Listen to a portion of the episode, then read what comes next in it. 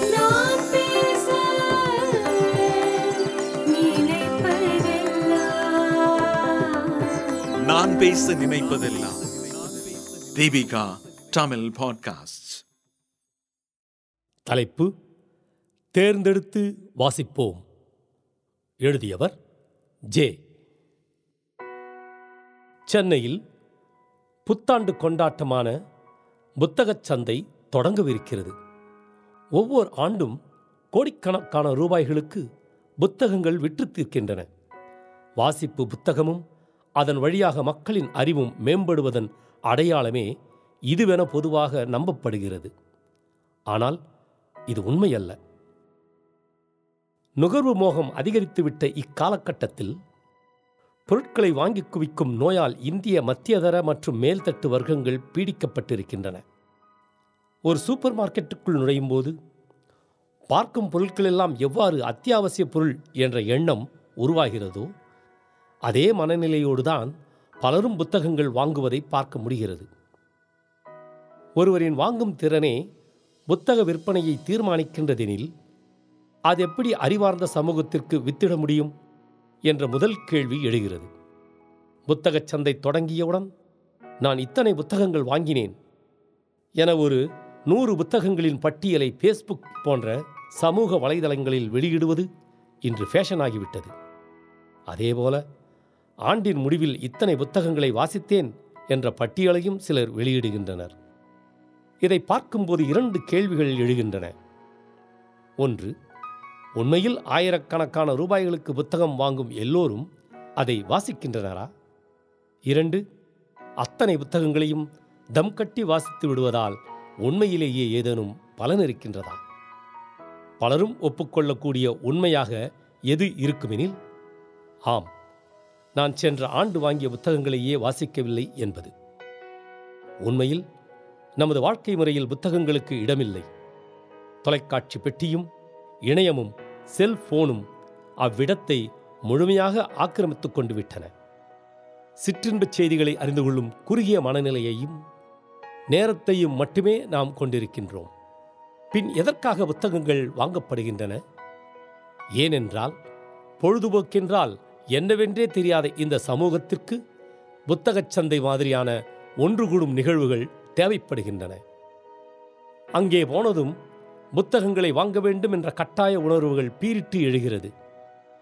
இந்த புத்தகத்தை என் குழந்தை வாசிக்க வேண்டும். இந்த விஷயம் பற்றி ரொம்ப நாளாகவே தெரிந்து கொள்ள வேண்டும் என நினைத்திருக்கிறேன் என ஒவ்வொரு புத்தகமும் வாங்கப்படுவதற்கு பின்னரும் வெவ்வேறு காரணங்கள். ஆனால் அடுத்த புத்தகச் சந்தை வரும் வரை பிரித்துக்கூட பார்க்காமல் தூசி படிந்து கிடக்கும் நிலையை பல வீடுகளில் பார்க்கலாம். இது முதல் வகை. இரண்டாம் வகையில் என்ன பிரச்சனை என்றால் வாங்குகிற புத்தகங்களை எல்லாம் வரிவிடாமல் வாசித்து நான் இத்தனை புத்தகங்களையும் வாசித்து விடுகிறேன். சதா எந்நேரம் படித்துக்கொண்டே இருக்கிறேன் என பெருமிதம் கொள்வது உண்மையில் மனித மூளையின் சிந்திக்கும் ஆற்றலுக்கு வாசிப்பு ஓர் உந்து சக்தியாக இருக்க வேண்டுமே தவிர சிந்திக்கும் திறனையே மழுங்கடிக்கும் வகையில் வாசித்துக்கொண்டே இருக்கக்கூடாது. குறைய வாசித்து நிறைய யோசிக்க வேண்டும் என்பதுதான் வாசிப்பிற்கான நல் விதி ஆனால் இங்கு அது தலையீடாக புரிந்து கொள்ளப்படுகிறது. நிறைய வாசித்து குறைவாக கூட யோசிக்காமல் குழம்பிய சுய அறிவை கொல்லும் நிலையே இங்கே அதிகரித்து வருகிறது. வர்ஜினியா உல்ஃப் வந்து முதல் பரிந்துரையாக ஒரு புத்தகம் எப்படி படிக்கிறது அப்படிங்கிறதுக்கான ஒரு புத்தகத்தை எப்படி வாசிக்கிறது அப்படிங்கிறதுக்கான பரிந்துரை கொடுக்குறாங்க. ஒன்று எந்த புத்தகத்தையும் படிப்பதற்கு முன்பு அதை பற்றிய முன் முடிவுகள் வேண்டாம். திறந்த மனதோடு இருங்கள். ஏற்கனவே தீர்மானம் பண்ணிட்டு ஒருத்தருடைய படைப்பை வந்து படிக்கக்கூடாது அப்படிங்கிறாங்க. திறந்த மனதோடு இருங்கள். எழுத்தாளரை உங்களது எதிரியைப் போல பாவிக்காதீர்கள். எழுத்தின் மீதான உங்கள் தீர்ப்பை சொல்வதற்காக படிக்க முயற்சிக்க வேண்டாம். அது உங்களை நீங்களே நீதிபதி ஸ்தானத்தில் உட்கார வைத்துக்கொண்டு புத்தகத்தையும் எழுத்தாளனையும் குற்றவாளி கூண்டில் நிறுத்துவது போன்றது. அதில் நஷ்டமடையப் போவது நீங்களே. ஒரு புத்தகம் அதிக விற்பனையாவதாலோ அல்லது பிரபலமாக இருப்பதாலோ நல்ல புத்தகமாக இருக்கப் போவதில்லை. மாறாக அது நல்ல புத்தகமா இல்லையா என்பதை தீர்மானிக்கப் போவது நீங்களும் உங்களது திறந்த மனதுமே. அந்த மனது உள்ளுணர்வு சார்ந்தே பெரிதும் செயல்படக்கூடியது. ஆகவே உங்கள் உள்ளுணர்வு ஒன்றை படிக்க தேர்வு செய்கிறது என்றால் அதை அனுமதியுங்கள். படிப்பதற்கான மனநிலையும் நேரமும் விருப்பமும் பகிர்ந்து கொள்ள நட்புமே புத்தக வாசிப்பில் முக்கியமானவை அப்படிங்கிறாங்க. அடுத்து ரெண்டாவது பரிந்துரை. எழுத்தையும் எழுத்தாளர்களையும் விமர்சனம் செய்வது எளிமையானது. ஆனால் புரிந்து கொள்வது எளிதானதில்லை. அதற்கு வாசகன் தன்னை முழுமையாக ஈடுபடுத்தி கொள்ள வேண்டும். எந்த ஒரு படைப்பையும் வாசிப்பதற்கு மூன்று விஷயங்கள் முக்கியமானவை. ஒன்று அகப்பார்வை. அதாவது நாம் எதை வாசிக்கிறோமோ அதை நம் மனதால் உணர்ந்து கொள்வது பெர்செப்ஷன் அப்படிங்கிறாங்க. ரெண்டாவது கற்பனை இமேஜினேஷன் படைப்பின் ஊடாக வெளிப்படும் மனிதர்கள் நில காட்சிகள் நிகழ்வுகள் நினைவுகளை கற்பனை செய்து புரிந்து கொள்ளும் இயல்பு. இதன் மூலமே கதையோ கவிதையோ நாம் அர்த்தப்படுத்திக் கொள்கிறோம். அடுத்து பாருங்கள் மூன்றாவது லேர்னிங் எழுத்தின் வழியாக நாம் கற்றுக்கொள்ள முன் வருவது. இது தகவலாகவோ அறிவு தொகுப்பாகவோ உண்மையாகவோ வாழ்வியல் அனுபவமாகவோ எவ்விதமாகவும் இருக்கலாம். அது எப்படி வேணாலும் இருக்கலாம். அதை நாம் கற்றுக்கொள்கிறோம் என்ற ஈடுபாடும் தீவிர அக்கறையுமே புத்தகத்தை ஆழ்ந்து வாசிக்க உதவும் அப்படின்னு அவங்க குறிப்பிட்றாங்க. அப்போ அகப்பார்வை கற்பனை கற்றல் இந்த மூணு வந்து புத்தகம் வாசிக்கிறதுக்கு ரொம்ப ரொம்ப முக்கியமானதுங்கிறாங்க.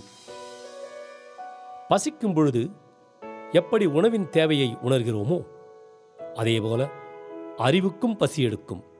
அப்போது வாசிக்க வேண்டும். மற்ற நேரங்களில் உடல் எவ்வாறு இயங்குகிறதோ அதேபோல அறிவும் இயங்க வேண்டும். தேவையற்ற உணவு எப்படி உடலின் கழிவாகிறதோ அதேபோல தேவையற்ற அறிவும் கழிவுதான். ஒரு புத்தகத்தை வாசிக்கிறோமெனில் அதிலுள்ள விஷயங்களை நடைமுறை வாழ்க்கையோடு பொருத்தி சுய அறிவோடு உரசி சமூக யதார்த்தங்களோடு அலசிப் பார்க்க வேண்டும். ஆனால் வாசித்து வாசித்து மூளையில் ஸ்டோர் செய்வதோடு பலரும் நின்று விடுகின்றனர். இதனால் அந்த வாசிப்பறிவு பயனளிக்க வேண்டிய நேரத்தில் எதிர்வினையாற்றாமல் இருந்து விடுகிறது. நான் நிறைய படிக்கிறேன் என்று சொல்கிறவர்களுக்கு இருக்கும் இன்னொரு பிரச்சனை அவர்கள் மனிதர்களை சுற்றிலும் நடப்பவற்றை கவனிக்கத் தவறுவது. புத்தகங்களில் மூழ்குவோர் அறைக்குள் தேங்குவோராக இருப்பின் அவர்களின் அறிவும் தேக்கமடையும். சில பேர் நான் நிறைய கேள்விப்பட்டிருக்கேன். சார் படித்தாதான் சார் தூக்கமே வருதுங்கிறாங்க பல பேர். ஏன்னா புத்தகத்தை எடுத்தாவே அப்படியே கண்ணெல்லாம் சொக்கி கீழே விழுந்துடுறோம். அப்படிலாம் சில பேர் சொல்லுவாங்க. நீங்கள் வந்து அதை பழக்கப்படுத்துகிற முறைன்னு ஒன்று இருக்குது வாசிக்கிறதுல ஒரு நம்ம வந்து பழக்கப்படுத்துறது. முதல்ல தொடங்கும் போது ஒரு பத்து பக்கம் வாசிக்கலாம். அப்புறம் இருபது ஐம்பது ஒரு நாளைக்கு அப்படியே கூட்டிக்கிட்டே போகலாம். இப்போ வாசிக்கிறது ஒரு அற்புதமான ஒரு கலையாக நான் பார்க்குறேன். தயவு கூர்ந்து புத்தக வாசியுங்கள் அதை நேசியுங்கள். புத்தகம் வாசிப்பதுமான ஒரு அற்புதமான விஷயம் உலகத்தில் கிடையாது நான் நினைக்கிறேன். உங்களுக்கு எல்லா விதமான தன்னம்பிக்கையும் ஊக்கத்தையும் கொடுப்பது நூல்கள் மட்டுமே என்பதில் நான் தெளிவாக இருக்கிறேன். ஒரு ஒரு நூலை எடுத்து வாசிக்கும்போது அதில் இருக்கக்கூடிய முக்கியமான விஷயங்களை எப்படி கிரகிச்சுக்கிறது அப்படிங்கிறது ஒரு அடிப்படையான விஷயம். வர்ஜினியா உல்ஃப் வந்து நீங்கள் தேடி படிக்கலாம். ஆங்கிலத்தில் அவங்களுடைய நூல்கள் வந்து வெளிவந்திருக்கு. நண்பர்களே தொடர்ச்சியாக வாசிங்க நிறைய படிங்க நிறைய தன்னம்பிக்கையோடு இருங்க அப்படின்னு சொல்லி விடைபெறுகிறேன். நன்றி வணக்கம். உலகின் மாபெரும் அறிவாளிகளும் தத்துவ ஞானிகளும் வாழ்க்கையை புத்தகங்களுக்கு வெளியே தேடினார்கள்.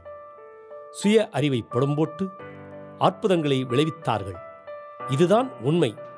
புத்தகங்களை வாசிப்பதென்பது சிந்திக்கும் ஆற்றலை அறிவின் பரிமாணங்களை அடைவதற்கான ஒரு தூண்டுகருவி அவ்வளவே. அறிவை நுகர்வு மோகத்திற்கு வலி கொடுக்காமல் தேர்ந்தெடுத்து வாசிக்கப் பழகுவோம்.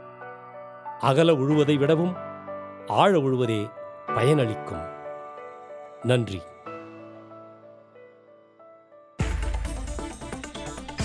நீங்கள் கேட்ட இந்த வலையொலி அரும்பு மாத இதழ் கட்டுரையிலிருந்து எடுக்கப்பட்டது. வாங்கி படிப்பீர் அரும்பு மாத இதழ்.